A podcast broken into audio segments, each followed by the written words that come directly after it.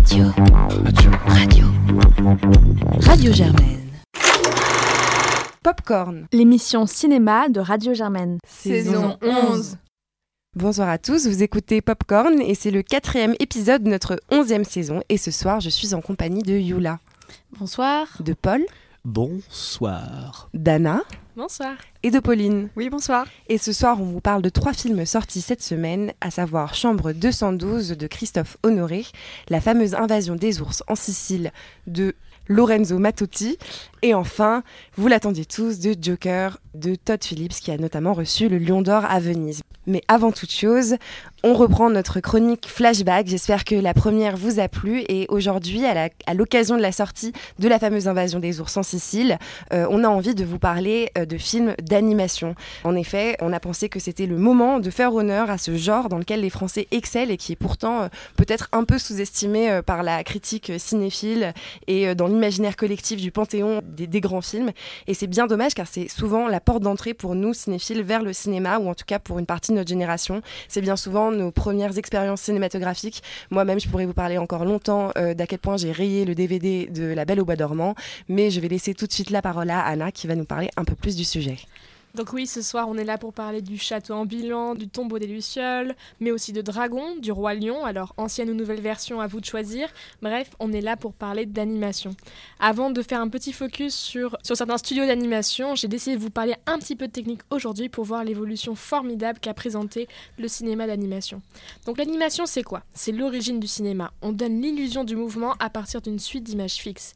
L'histoire du cinéma d'animation, c'est une grande histoire, qui pourrait remonter jusqu'à la préhistoire si on prend par exemple les peintures rupestres qui donnaient les premières représentations d'animaux en mouvement. Si on se déplace un peu dans le temps, l'animation ça commence à se développer avec l'aide de machines astucieuses basées sur une illusion d'optique. Je parle par exemple du tomatrope. Tous ces jouets d'optique ont ensuite laissé place au cinématographe créé par les fameux frères Lumière en 1895. Après les premiers films comme Le pauvre Pierrot d'Émile Reynaud, les années 30 voient fleurir les grands studios d'animation américains comme le si célèbre Walt Disney Company.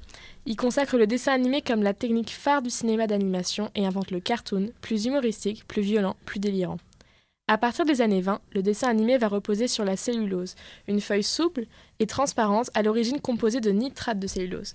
Cette technique a permis notamment d'avoir un même décor d'arrière-plan, réutilisable sans avoir à redessiner systématiquement toute la scène. Cette technique a donc ensuite traversé tout le XXe siècle. La suite, vous la connaissez, l'utilisation de l'ordinateur qui vient libérer les animateurs et donne plus de temps pour le côté créatif. C'est donc plusieurs générations qui ont grandi, qui ont évolué avec le cinéma d'animation.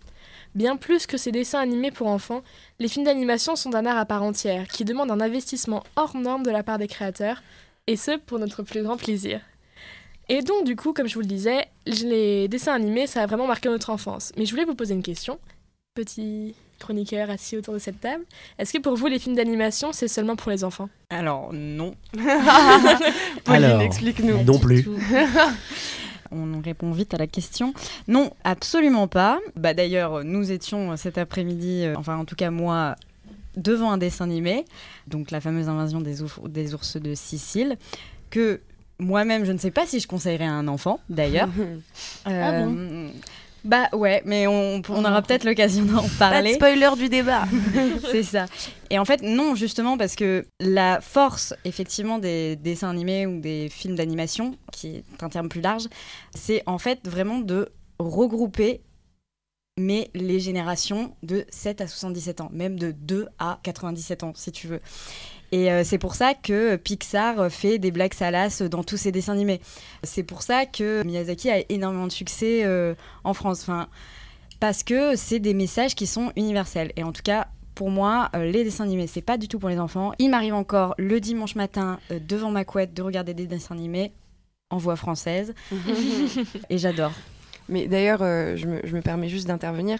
Il y a deux choses que tu mets en parallèle, c'est l'universalité et à la fois euh, le sous-texte euh, qu'on peut trouver.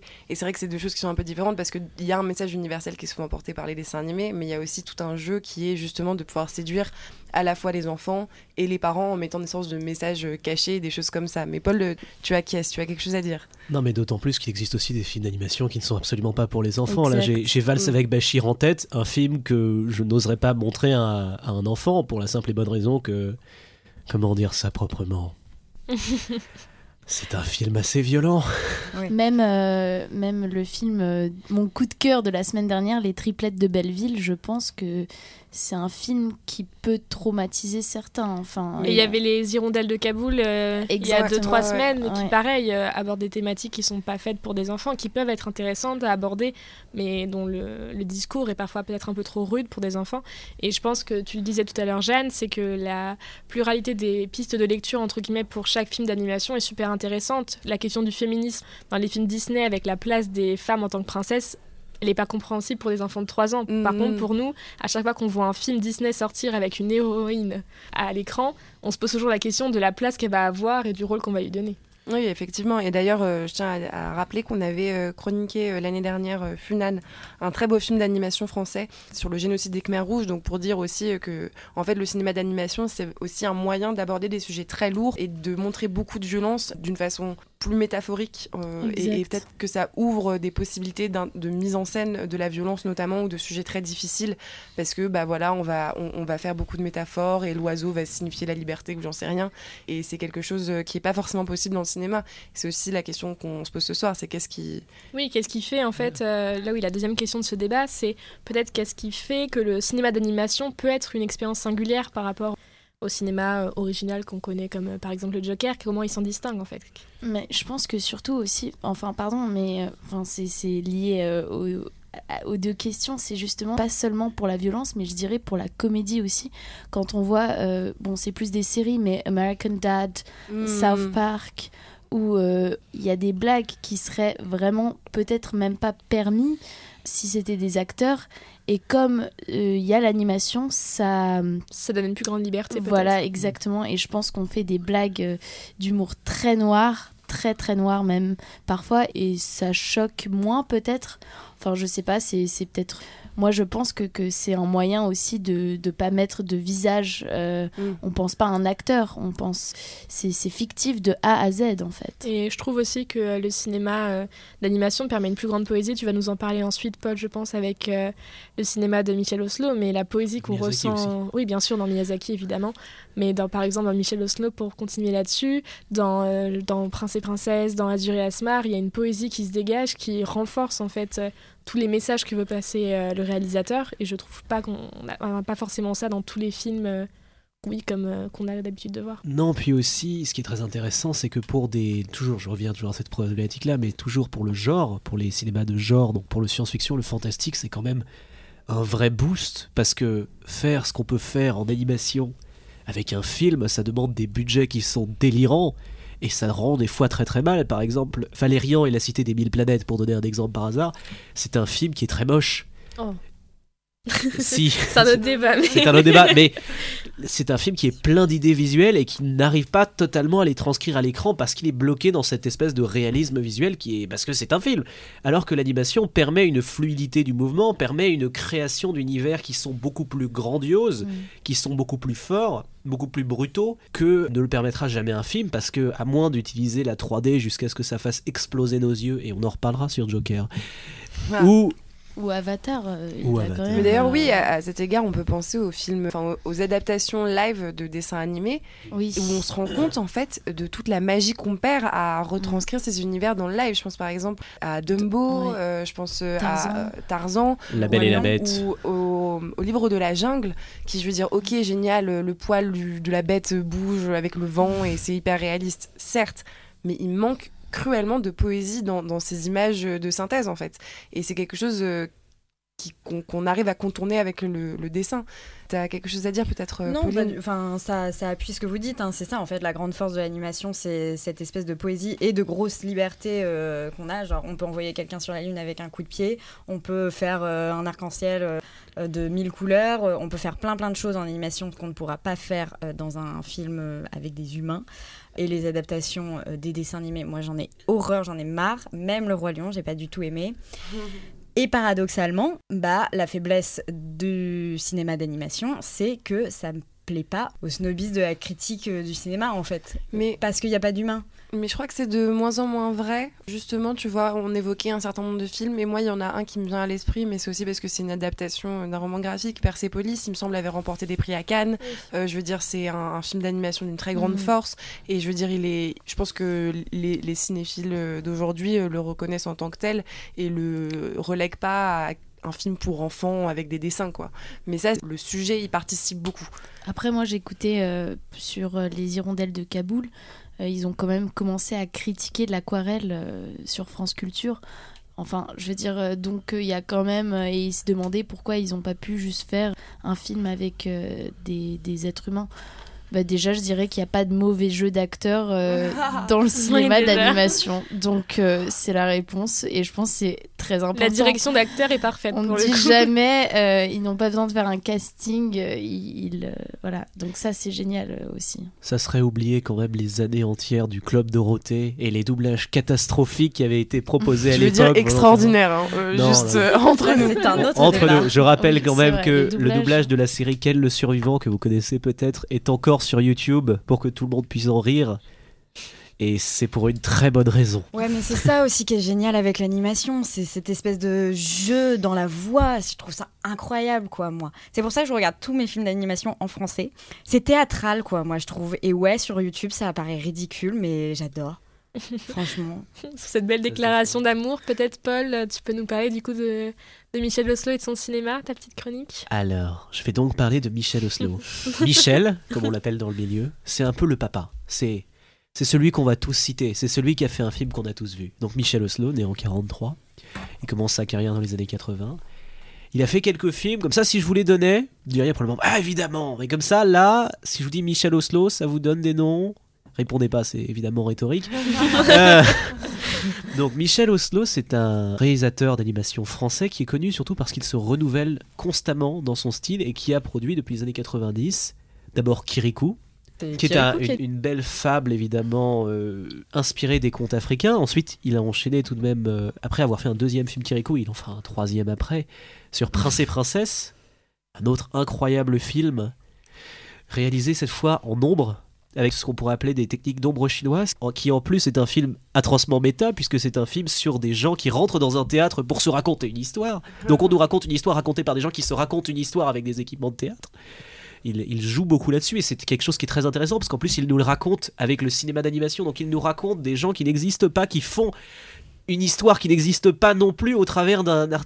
c'est très intéressant de ce côté-là. Ensuite, Azur et Asmar. On commence à expérimenter avec l'animation 3D déjà, ce qui est très intéressant parce que pour l'instant nous étions en 2D. Et Azur et Asmar est presque entièrement en 3D. Film inspiré des contes orientaux. Oslo lui-même dit avoir lu le Coran et la Bible avant de le faire. Film passionnant toujours, à l'imagerie forte, poétique. Et récemment, moins connu étonnamment, Dilili à Paris. Je ne sais pas si vous l'avez vu. Moi, c'est pas le cas. Incroyable. Très très grande poésie encore une fois.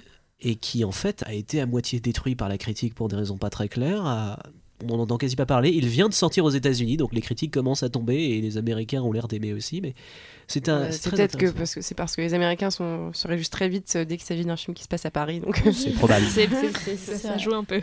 Encore Non, une fois, le style change. Cette fois, ce sont les décors, euh, enfin les décors qui sont en 3D dans mes souvenirs et les personnages qui eux, par contre, sont dessinés en 2D, ce qui donne encore une apparence différente. Le maître continue à se renouveler. Et c'est ça qui est fascinant dans ce personnage et dans tout ce qu'il dit, c'est que si son propos est incroyablement cohérent, son animation, elle, parvient souvent, constamment même, à produire un nouveau mirage, un nouveau rêve à développer. Et c'est là, je pense, le vrai intérêt de ce père fondateur, presque, pourrait-on dire, du cinéma d'animation français, puisque aujourd'hui, c'est quand même l'une des vraies références, c'est qu'il nous fait encore rêver.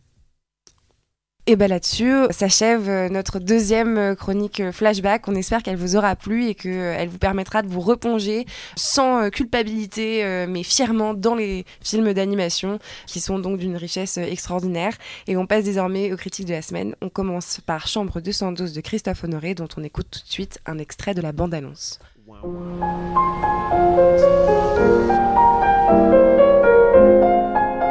Depuis quand, dis-moi, ta sexualité est devenue une activité extra-conjugale C'est- C'est la loi des couples qui durent. Personne n'y échappe. Sauf que moi, je t'ai jamais trompé en 25 ans. Richard, Richard Et donc Pauline, c'est toi qui nous le présente. Alors, Chambre 212, c'est un film de Christophe Honoré avec les recettes de Christophe Honoré. Le pitch, une femme parisienne, Cara Mastroni, qui trompe son mari depuis des années, elle n'en voit pas le problème jusqu'à ce que le mari, lui, bah, découvre le poteau rose et bah, lui dise que ça lui dérange un petit peu quand même. Il n'y a pas de dispute, juste une grosse déception de sa part, donc Maria, la femme, décide de euh, quitter l'appartement dans lequel elle vit et de trouver refuge dans l'hôtel d'en face pour réfléchir et observer son mari de la fenêtre de sa chambre 212. Donc, difficile de réfléchir seule pour elle, puisque les fantômes de son passé, euh, le mari jeune joué par euh, Vincent Lacoste, vient également occuper cette euh, chambre, et l'occasion pour un homme et une femme bah, de se confronter dans leurs désirs, dans leurs regrets, dans leur passé, et peut-être bah, dans leur futur. Moi déjà, je tiens à, faire remarquer quelque chose, c'est que la dernière fois qu'on a parlé de Chiara Mastroianni ici, c'était pour parler de la dernière folie de Claire Darling qu'on n'avait pas beaucoup aimé dans l'ensemble, dans lequel elle jouait la fille de Catherine Deneuve, qui est vraiment sa mère dans la vraie vie. Et là, on revient pour la voir à l'écran, compagnie de Benjamin Biolay, qui Qui était vraiment son compagnon dans la vraie vie. Donc j'aimerais me demander, est-ce que Chiara Mastroianni est une véritable personne? Est-ce que c'est simplement un personnage? Est-ce que, est-ce qu'un jour elle jouera autre chose qu'elle-même? On ne sait pas. Mais pourtant, Euh, je trouve que la relation qu'elle a eue avec Benjamin Biolay sert le film, dans le sens où, euh, pour le coup, je trouve que les gestes euh, qu'ils ont entre eux deux sont très affectueux, et je savais enfin, qu'ils avaient été ensemble avant de voir le film, et je trouve euh, que ça vraiment ça sert beaucoup le film. Bon, après, on peut en parler euh, si les gens sont pas d'accord, mais Oui. Te- T'en as pensé quoi, toi, Paul? Alors moi, je n'avais pas la moindre idée du background de Kira Mastroianni. En fait, je viens de le vérifier, là, je, je- je l'admets, j'ai ouvert Wikipédia, donc j'ai regardé qui c'était. J'ai découvert que c'était la fille de Deneuve, ce qui explique beaucoup de choses. Le fait qu'elle joue bien. Euh, c'est génétique. et voilà, c'est génétique, c'est rite. Donc de là, c'est un film que j'ai beaucoup aimé. Je trouvais ça très très bien. C'est le conte de Noël de Dickens, version adultère. C'est assez génial. Ah, C'est un peu la référence évidente parce qu'il commence à neiger, les fantômes du passé, du présent et du futur arrivent, donc on ose supposer que la référence principale de notre cher Honoré est là. J'ai jamais vu un film de Christophe Honoré, je ne sais pas si c'est bien, celui-là m'a beaucoup plu. Et de là, cette espèce de pièce de théâtre à, à quatre qu'il va nous présenter dans ces deux chambres est assez merveilleux. Ses acteurs sont formidables, Chiara Mastroianni est géniale, Camille Cotin, parce qu'on n'en a pas encore assez parlé, mais Camille Cotin est vraiment formidablement formidable. Et Benjamin Biolay est pas forcément le meilleur des quatre, déjà parce qu'on le voit moins, malheureusement, ça me rend un peu triste. Mais Vincent Lacoste, par contre, euh, comme toujours, à chaque fois qu'il apparaît à l'écran, cet acteur est une, une bénédiction pour le cinéma français, est absolument merveilleux. Oui. Et donc de là, on a cette espèce de poésie très bien cadrée, très bien mise en scène, et il se permet des longs plans au-dessus des murs. Très, c'est très impressionnant, il nous fait des longs travelling pour nous montrer que son, son décor est très bien fait, et évidemment il est très bien fait, dans cette espèce de chambre qui semble en permanence s'étendre jusqu'à ce qu'on ne comprenne plus vraiment ses dimensions ou qui s'y trouve et pourquoi. Et en fait, nous passionne, on, on aime ces personnages et on a envie de voir comment ça va se terminer. Et le fait que cette fin, que je ne vais pas révéler, parce que je ne suis pas ce genre de personne, soit aussi ambiguë et forte finalement, rend le film euh, encore plus attachant, je trouve. Bah écoute, moi je te, conseille grandement d'aller voir les films de Christophe Honoré si tu les as pas vus. Euh, moi, moi-même, j'aime, j'ai pas vu tout ce qu'il a fait, mais j'ai bien aimé euh, les chansons d'amour avec euh, notamment Louis Garrel. voilà. Et mais en ce qui me concerne, j'ai quand même trouvé que le film était un peu mou. Alors, il faut savoir que Christophe Honoré a récemment, enfin récemment d'ailleurs, je sais pas très bien, mais il a mis en scène au théâtre ces dernières années, notamment à l'Odéon, il avait mis en scène euh, une pièce dont j'ai oublié le nom. Et ceci explique un peu cela, je pense. C'est-à-dire que pendant toute une partie du film, j'étais là, mais en fait, on devrait être au théâtre. Ce- C'est un cinéma de théâtre, dans le sens, euh, on, on a des artifices qui interviennent, euh, un décor changeant, il y a beaucoup d'attention. Il y a des lumières très artificielles, mais qui sont, qui sont belles. Enfin, esthétiquement, c'est propre. Mais simplement, euh, je me disais, il n'est pas dans la recherche du réalisme du tout. Et en fait, il, a dû être inspiré d'une manière ou d'une autre euh, par le théâtre euh, dans la mise en scène ici.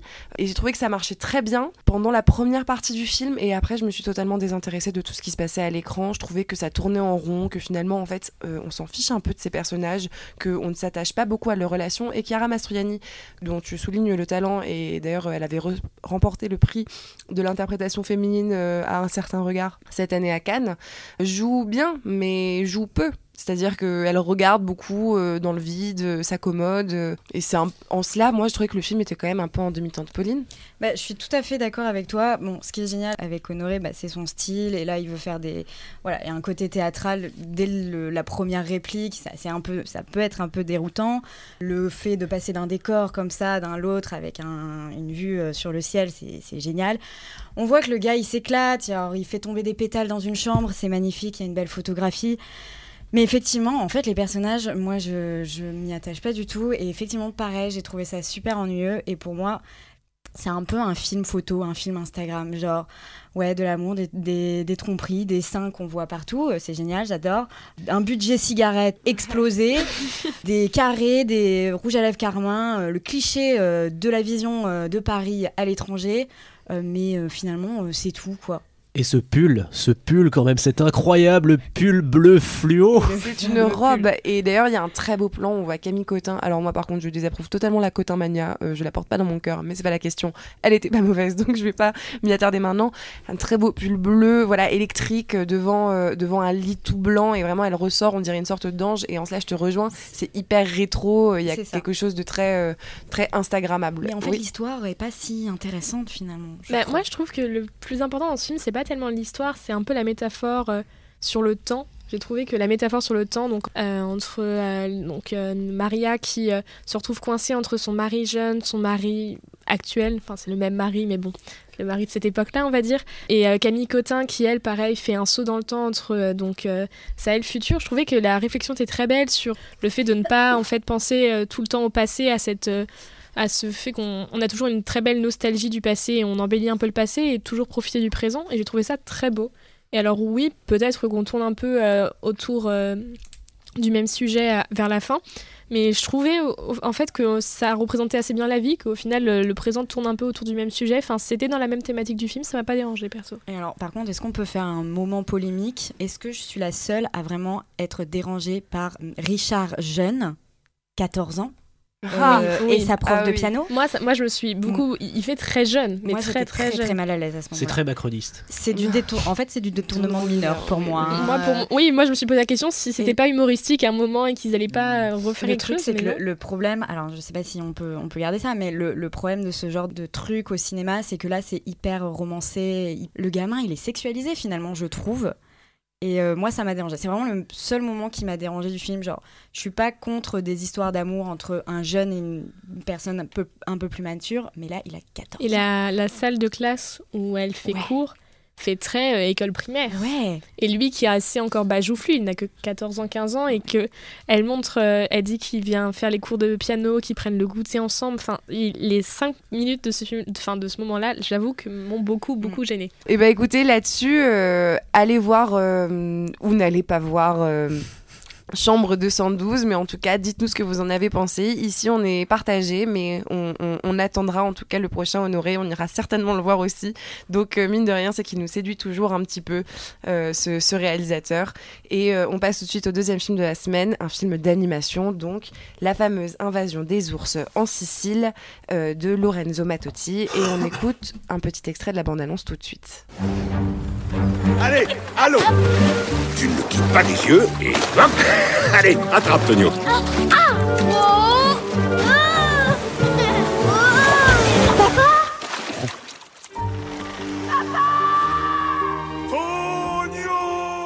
Et donc, euh, Yula, c'est toi qui nous le présente. Oui, tout à fait. Donc, La fameuse invasion des ours en Sicile est un film euh, d'animation franco-italien réalisé par Lorenzo Maluti, inspiré du livre de Dino Busotti.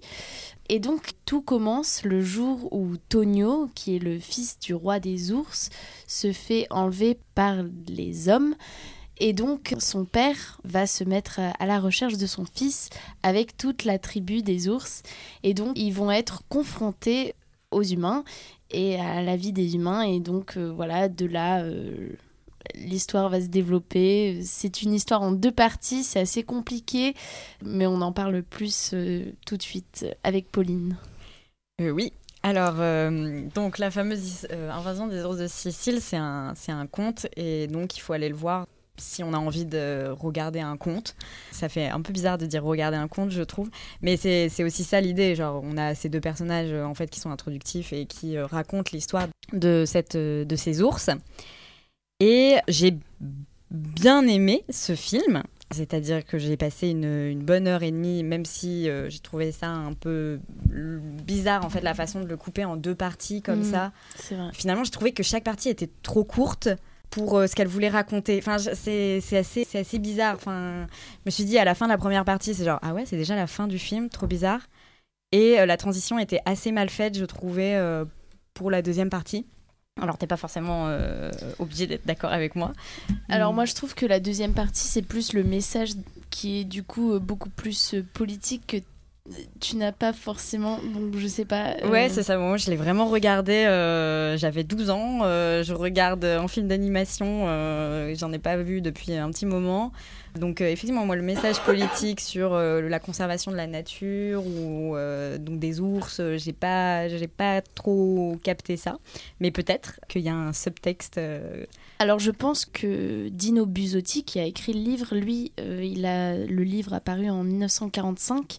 C'était un film politique. Je sais pas vraiment qui sont les ours et qui sont les humains, mais en tout cas il y a bien cette division et je pense que on pourrait euh, extraire euh, une sorte de métaphore euh, à notre société de consommation qui sont les hommes et donc les ours qui est l'état un peu plus naturel et plus honnête et plus sain, c'est ces ours qui vont être confrontés aux humains et qui donc vont être pervertis aussi à leur tour. Donc oui, il y a ce message politique, mais au-delà de ça, moi, ce qui m'a vraiment plu, c'est le côté animation classique complètement assumé. C'est-à-dire, c'est pas du tout dans l'esprit Disney ou Pixar ou très réaliste. C'est justement un jeu avec des formes. Et d'ailleurs, ça m'a fait penser au mouvement artistique. C'est le mouvement futuriste de Giorgio de Chirico. Et justement, avec euh, ces jeux des ombres, euh, ces plans, ces images qui sont parfois même euh, hypnotisantes, je dirais. Et donc, euh, et comme tu dis, c'est vraiment un conte, c'est quelque chose qu'on pourrait raconter euh, aux enfants avant d'aller dormir. Il y a quand même un fantôme, un ogre qui se transforme en chat, qui ressemble au chat d'Alice au Pays des Merveilles.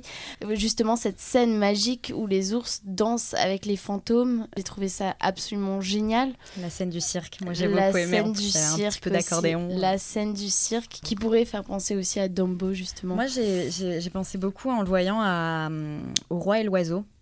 Je sais Ah. Magnifique, magnifique. Juste les, les plans de loin du château et Ouais, le fait vrai, que les vrai. personnages semblent parcourir des kilomètres en à peine deux secondes. Enfin, D'ailleurs, euh, bon, deux choses. En fait, c'est Dino Buzzati. Euh, donc, euh, Ah. pour nos fidèles éditeurs, nous nous excusons. Et, et oui, le roi et l'oiseau, on l'a pas évoqué dans, dans Flashback, mais il faut dire quand même que c'est quand même. Ah, C'était mon coup de cœur. de Ah, bon, alors je n'en dis pas plus. Je n'en dis pas plus. Mais, mais c'est vrai que quand j'ai vu la, la bande-annonce de la fameuse invasion des ours en Sicile, moi aussi, j'ai trouvé que graphiquement, c'était agréable euh, visuellement euh, de- d'avoir une animation euh, simple en fait. Quelque Ouais. chose euh, qui, qui nous, nous rentre pas dans la rétine euh, euh, de façon agressive comme ça peut être le cas parfois avec euh, toutes ces couleurs. Alors évidemment c'est magnifique mais c'est épuisant aussi. Donc ça, ça je trouvais ça assez assez chouette quand j'ai vu les images. Et je sais que le film était je crois à un certain regard à Cannes aussi. Oui. donc voilà c'est aussi la preuve que le cinéma d'animation peut faire peut, peut se frayer un chemin dans les sélections officielles des grands festivals mais je me posais la question voilà le parallèle euh, écologique est-ce que c'est pas aussi ça ce qui fait que le film va avoir autant enfin ou a déjà autant de retentissement? Alors, donc il y a eu, euh, il y a un débat. Est-ce que c'est que justement, en fait, le réalisateur ne voulait pas que ce soit politique parce que ça pourrait aussi être perçu comme un film anti-immigration? Et euh, Ah. puisque Ah oui. puisque les ours viennent chez les hommes et au final ils s'intègrent pas. Et donc euh, justement c'est assez en fait, je dirais pas qu'ils s'intègrent pas parce que les hommes ne sont jamais en rejet des ours. Enfin, je veux dire, au début, c'est effectivement il y a la guerre entre. Mais, mais un- ouais. un- je veux dire, sans, sans spoiler, finalement, les hommes sont pas si malsains que ça. À un moment donné, euh, c'est les ours en fait qui décident mais, de partir. Cette intégration, l'intégration n'est pas forcément euh, due à l'autre individu qui nous intègre pas. C'est nous aussi, on peut ne pas nous-mêmes nous intégrer. Donc là, pour le coup, c'est les ours qui, euh, ou en tout cas, en fait, du coup, je pense en fait, faut, faut pas trop non plus euh, chercher un côté politique parce que dans ces cas-là, on peut, euh, il y a mille interprétations et donc euh, je pense que voilà, ça peut, on pourrait aller jusque dire oui, est-ce que c'est pas, alors que ce ne l'est pas du tout, hein, mais voilà. Et par contre, je tenais à dire, il y a vraiment un thème récurrent dans les films d'animation et je comprends pas pourquoi. C'est cette séparation entre les parents et les enfants, que ce soit dans Nemo, dans Le Voyage d'Arlo, euh, dans Bambi, euh, dans euh, ce film-là, il y a vraiment cette séparation et je ne, je, est-ce qu'on cherche à traumatiser les enfants? Mais je non, crois que mais je pense que c'est le côté euh, film de. D'animation, oui. En fait, on film. rattache encore le film d'animation à l'enfance et au, au Ouais. cartoon, au cartoon, pardon. Donc c'est c'est quelque chose qui marque encore beaucoup. Tu Bon, vas voir, et- et tu vas film- voir le film avec tes parents, donc euh, il faut qu'il y ait une leçon de morale pour les deux. Et Et puis là, un peu toujours côté euh, roman d'initiation, pardon. Oui, Euh, c'est ça, c'est ce que j'allais dire. C'est l'idée que tu dois te séparer de tes parents pour devenir l'individu Mm. que tu veux être. Ouais, Voilà. c'est ça. Et puis après, c'est une thématique, je trouve, qui revient beaucoup dans le cinéma en général. Oui. On, on en parlait euh, il y a pas longtemps, mais Ad Astra, euh, avec Brad Pitt, est un- une thématique qui aborde encore beaucoup euh, la séparation entre euh, le père et euh, son enfant. Donc c'est une thématique, je trouve, qui revient beaucoup dans le cinéma en général. Mhm. Et peut-être qu'on va pouvoir en parler tout de suite puisqu'on passe au troisième film de cette semaine, Joker, de euh, Todd Phillips, et dont on écoute euh, un extrait de la bande-annonce. Mais voilà, faites-vous votre avis sur euh, la fameuse invasion des ours en Sicile. N'hésitez pas à nous dire quelle interprétation parmi les mille vous avez vu. Mais sachez que si vous nous dites que vous avez vu un film sur l'anti-immigration, on pensera que vous êtes peut-être fasciste. voilà.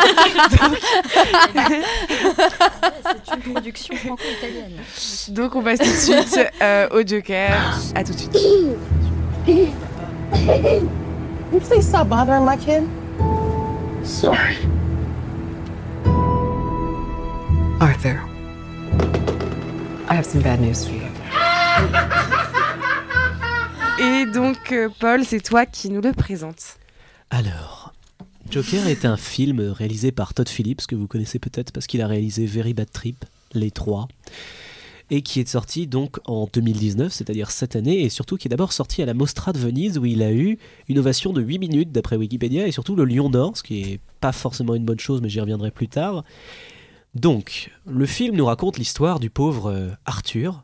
Arthur est un jeune homme qui a une vie pas très drôle, puisqu'il est clown euh, indépendant, et il se fait, dans la première scène, il se fait tabasser dans la rue joyeusement. Le film reste à ce niveau, mais bientôt une rage sombre commence à, monter chez notre jeune Arthur. C'est un, un résumé très euh, mystérieux. Euh, oui, au cas où euh, vous, vous vivriez Merci, dans une Paul. grotte depuis de nombreuses années, sachez que le Joker, c'est aussi bah, du coup un personnage qu'on a souvent vu dans les films de super-héros, notamment de Batman. C'est un peu le, le grand ennemi de Batman. Il, il a été incarné par beaucoup d'acteurs. Donc moi, c'est peut-être le premier point sur lequel je, je reviendrai. Je trouve que c'est un peu facile de faire un film sur un personnage qui est tellement déjà acquis par le public. C'est-à-dire que les gens connaissent le Joker et les gens ont déjà beaucoup, beaucoup d'affection, d'admiration, enfin pas d'admiration, mais de fascination pour ce personnage. Et en cela, euh, j'avoue qu'en y allant, j'étais un peu, bon, bah, est-ce qu'on va juste me servir un plat que j'aime bien, en sachant que j'aime bien ce plat? Et à ce moment-là, quel intérêt pour moi d'aller ici plutôt que de revoir un film de Batman que j'aime bien? Et on ne nous sert pas du réchauffé. Le film a cette force, et moi j'ai beaucoup aimé ce film, qu'il est en fait très indépendant de Batman. C'est pas un produit dérivé du tout. C'est le, film se plonge dans la genèse euh, du Joker et finalement on n'est pas là. Waouh, ok, en fait c'est ça sa véritable histoire, mais juste waouh, je viens de voir une histoire extraordinaire. Et on se détache en fait euh, finalement assez facilement des a priori qu'on peut avoir sur le Joker et qu'on avait déjà. Et je pense que ça, c'est parce que le film est, est montré un peu sur la base du biopic. Enfin, peut-être pas du biopic parce que c'est vraiment une partie particulière euh, de sa vie et pas de sa naissance à sa mort, mais plus sur le mode du biopic que sur le mode du film de super-héros. C'est une production d'ici et on sait que bah, du coup DC Comics a produit euh, les, derniers euh, euh, Batman vs Superman, etc. Bon, j'ai un peu perdu le fil, j'avoue. Et là, on nous montre pas un conflit entre des super-héros. On prend le temps de nous faire un, portrait véritablement du personnage. Et, ça, je trouve que c'est très fort et, et- c'est pour ça sûrement que ça marche. Yula, peut-être? Oui, alors moi, un mot, génial, vraiment génial. J'ai trouvé que, voilà, comme tu disais, euh, que chaque Joker, que ce soit joué par Heath Ledger ou euh, Jack Nicholson ou maintenant Joaquin Phoenix, tous ces Jokers sont très très différents et celui de Joaquin Phoenix est génial.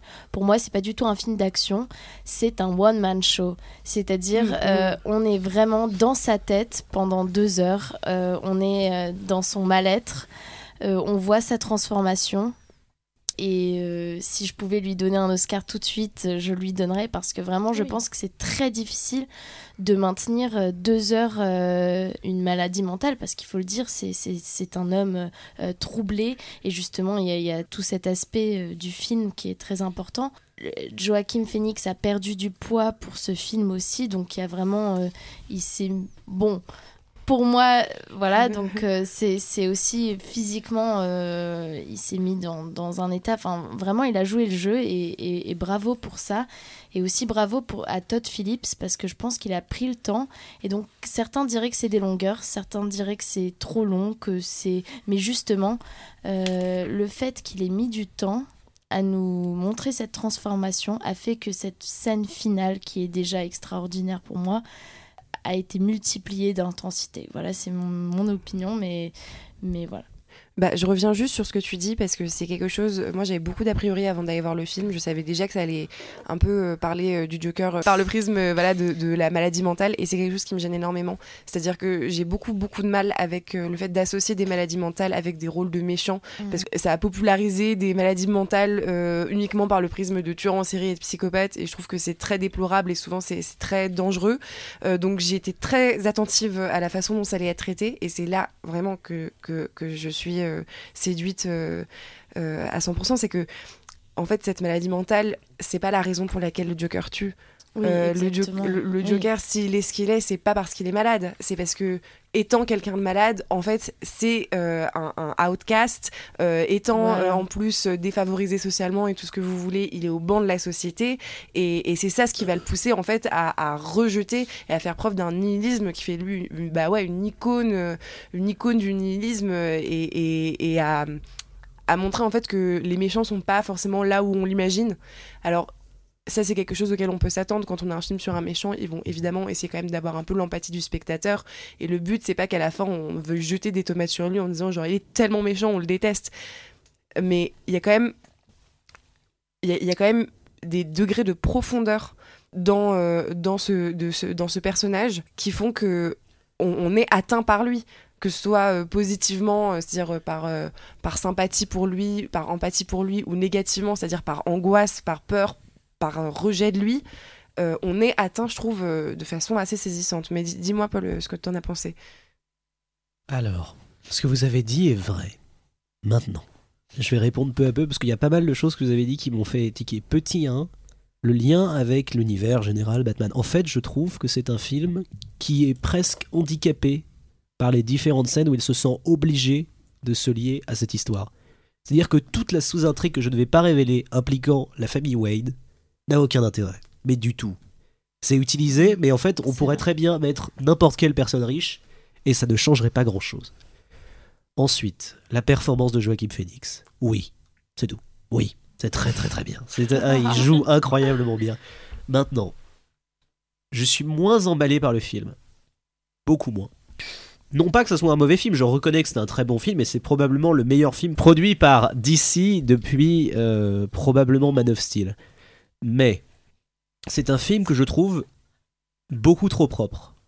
Mais beaucoup trop propre. C'est un film qui essaye de faire quelque chose de très fort et qui le fait avec un carcan que je trouve inadapté.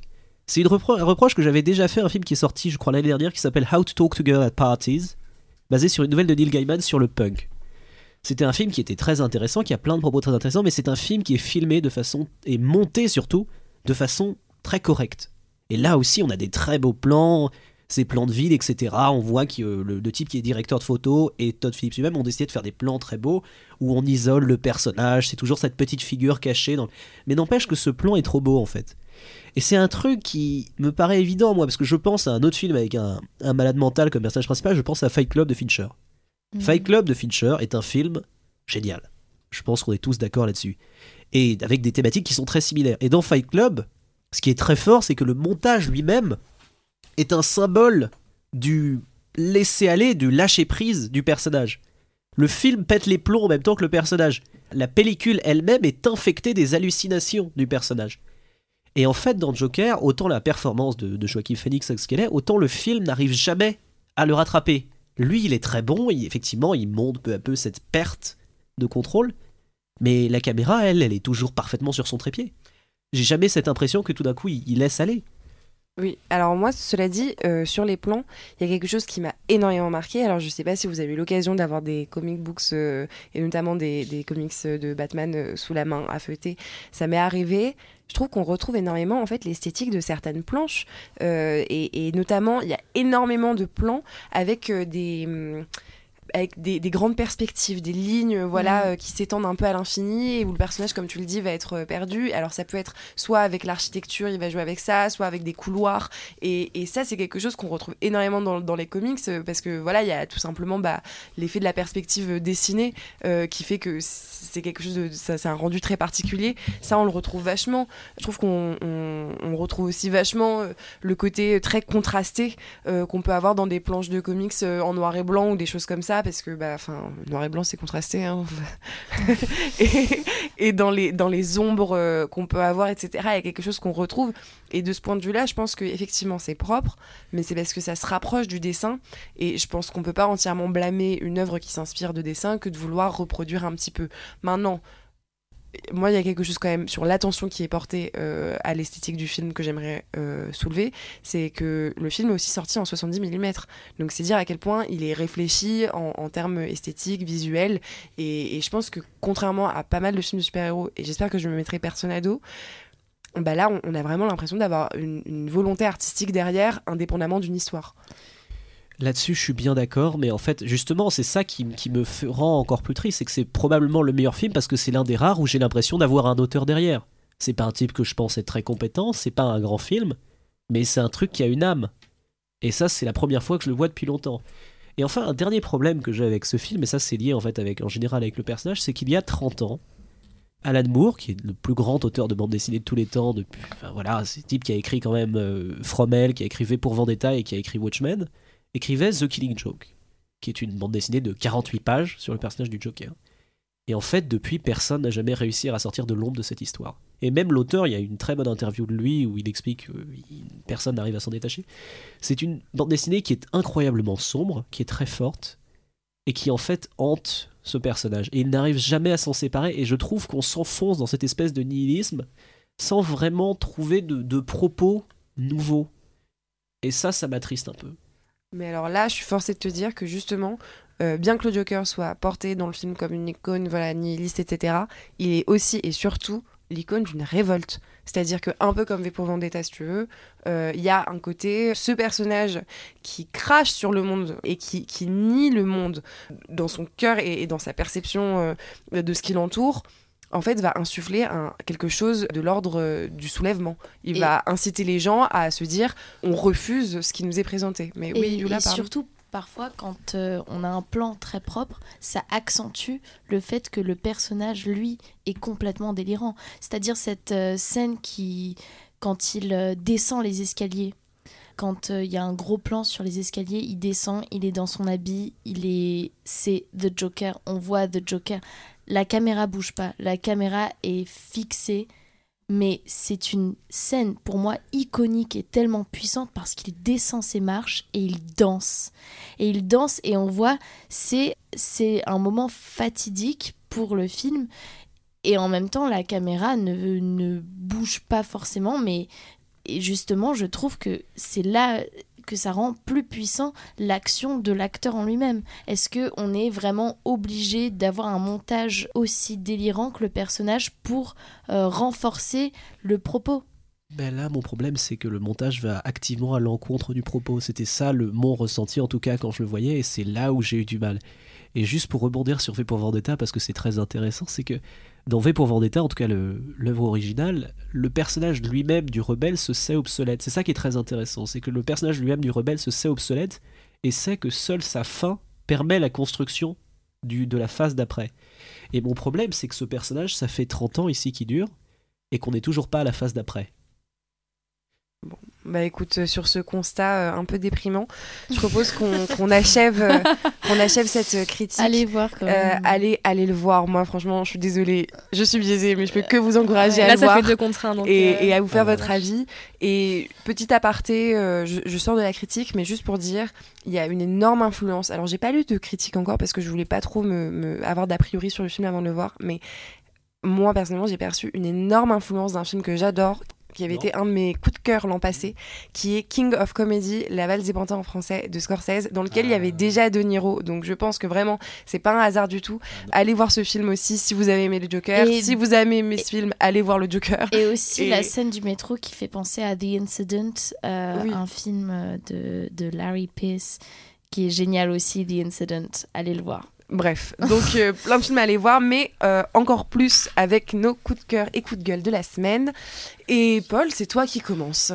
Alors, j'avais plein de choses prévues, j'avais même prévu un coup de gueule, mais alors au dernier moment, j'ai vu le film là, et je me suis dit, je vais vous faire une petite liste, je vais vous faire trois trophées des films à aller voir si vous voulez pas aller voir Joker. Alors, vous êtes prêts? On est parti.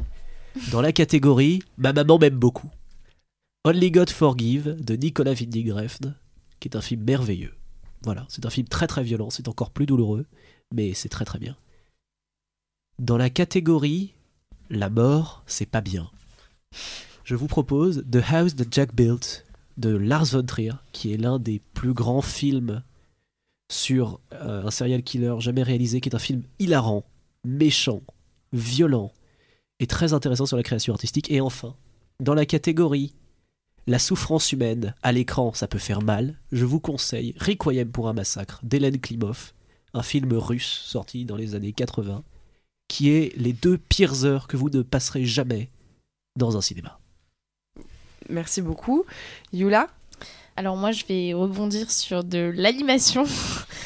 Deux animations. La première, euh, on, a, a parlé pendant cette chronique, Le roi et l'oiseau euh, de, Paul Grimaud. Euh, L'histoire d'un roi qui tombe amoureux d'une bergère et cette bergère vit une histoire d'amour elle-même avec un ramoneur. Et donc euh, une course-poursuite euh, géniale. Ça date des années 80, vraiment les plans euh, sublimes. Donc allez le voir. Et deuxième, c'est un film court qui est sur YouTube, qui est des étudiants de, de l'école de Gobelin. Et c'est, euh, ça s'appelle Best Friend. Et si vous aimez beaucoup la série Black Mirror, regardez Best Friend sur YouTube. J'en dis pas plus, mais c'est, euh, c'est un épisode de Black Mirror en 6 minutes en animation. Voilà. bah, Merci beaucoup. Euh, Pauline? Oui, alors bah, on va rester dans le thème du, du comics et euh, de l'animation et du cinéma. Mon coup de cœur, euh, c'est un vieux film. Ça va être euh, Scott Pilgrim versus The World, qui est euh, un film avec Michael Cera que j'adore parce que c'est mon amour de jeunesse. C'est un peu le Vincent Lacoste des Américains. Exactement, mais en un peu plus idiot. Je trouve, et c'est ça qui fait son charme. Enfin bref, voilà. Donc Scott Pilgrim versus The World, c'est décalé, c'est drôle, c'est de la, de la bataille euh, tout en étant hyper absurde au Canada. euh, bref, euh, Scott Pilgrim versus The World, c'est mon coup de cœur de la semaine. Et Anna, toi? Alors moi, c'est ni en rapport avec euh, les films d'action, ni en rapport avec l'animation, mais c'est un film qui est pour les initiés, c'est Downton Abbey, qui est sorti. Alors il faut connaître la série pour aimer, je pense. mais pour ceux qui euh, sont tombés en amour devant cette série, devant les personnages, devant, bref, devant cette ambiance incroyable, allez le voir, c'est deux heures. Alors oui, le scénario est pas très poussé, oui, le montage ni l'image en soi ne vous feront vous envoler vers d'autres cieux, mais en tout cas, euh, revoir tous ces personnages et ce joli décor vous fera fortement plaisir. Bah écoute, merci beaucoup. Et euh, du coup, euh, je- je- j'achève ces coups de cœur. euh, et pas de gueule cette semaine, puisque je vais aussi parler d'un film que j'aime beaucoup, que je pense euh, beaucoup d'entre vous connaissent, mais au cas où vous l'auriez oublié, euh, bah, je, viens vous, vous le rappeler. Magnolia de Paul Thomas Anderson, c'est un film formidable, un film choral qui est extrêmement bien mené, qui est très anxiogène. Et c'est aussi pour ça que j'y ai pensé, parce que je trouvais que le Joker était très anxiogène. Euh, donc, dans le thème, je suffoque devant ma télé. Allez voir Magnolia. Il y a notamment une des meilleures interprétations de Tom Cruise de tous les temps. Mais vraiment de tous les temps. Il est formidable. Et, et si, si jamais euh, vous avez un peu de temps et envie d'angoisser, eh ben, n'hésitez pas à le voir. C'est un chef-d'œuvre aussi bien sur le plan technique que narratif. Et, et je vous encourage très fortement à aller le voir. Et il y a aussi la plus belle interprétation de Juliette Moore quand elle était vraiment très très très très belle et elle est vraiment incroyablement belle dans chaque image. Je ne peux pas insister à quel point elle est rousse. Elle est toujours Alors, très belle et elle surtout est- elle est très intéressante, Elle est très intelligente belle, et elle, joue très très bien. Mais dans Magnolia. dans Non. Magnolia et Tom Cruise sur la masculinité toxique, oui. Oui. Donc là-dessus, merci de nous avoir écoutés et à la semaine prochaine. Au revoir. revoir.